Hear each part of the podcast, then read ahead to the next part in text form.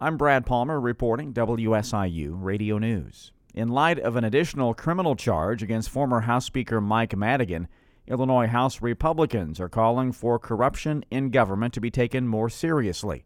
House GOP leader Jim Durkin says his Democratic colleagues who hold majorities in both the House and Senate must realize these accusations of trying to influence legislation through bribery have major consequences. The corruption has been involved with some of the biggest policy decisions that we have made, whether it's regarding Commonwealth Edison and now we see with AT&T. Those are laws that are in place that are playing out in front of us and also is affecting consumers and Illinois citizens. Madigan, already facing charges for an alleged bribery scheme with ComEd, has now been indicted on a similar deal with AT&T.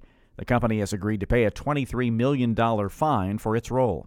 Despite county clerks swamped with Freedom of Information requests about election security, no one from the public showed up to a Q&A and voting machine demonstration over the weekend in Bloomington. County clerks who lead elections in some of those central Illinois counties, plus the new Bloomington election director, were at Eastland Mall, a site where early voting is underway.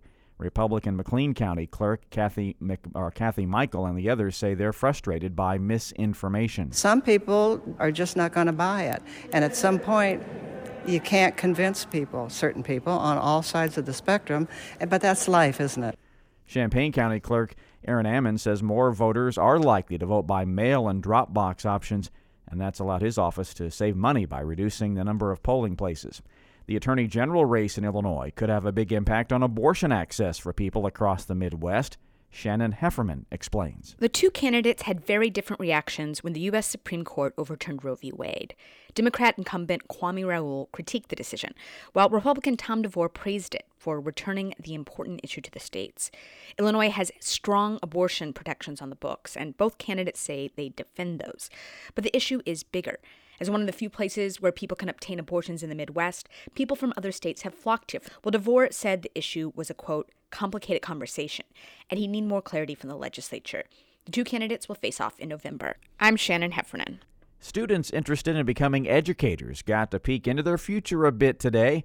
WSIU's Benji Jeffords reports. Casey Glenn is a senior at Carterville High School. She was one of more than 300 future teachers who attended SIU's first Education Day and says she's excited about going into education. Growing up, I have never really felt super comfortable in a classroom, and I've always wanted to be able to provide that to future kids, future students. I want them to feel safe and happy and loved. Students from area high schools and community colleges got a chance to explore what the School of Education has to offer at the one day event, which included meetings with current students, faculty, and staff, along with tours of SIU's Child Development Lab, Morris Library, and more. School of Education Recruitment and Retention Coordinator Shannon Schroeder says Education Day aims to get students interested in teaching and to help with the teacher shortage. I'm hoping by bringing in Southern Illinois school districts um, that they will want to come to SIU and then give back to their community by becoming a teacher there. The School of Education plans to make this a yearly event. For WSIU, I'm Benji Jeffords.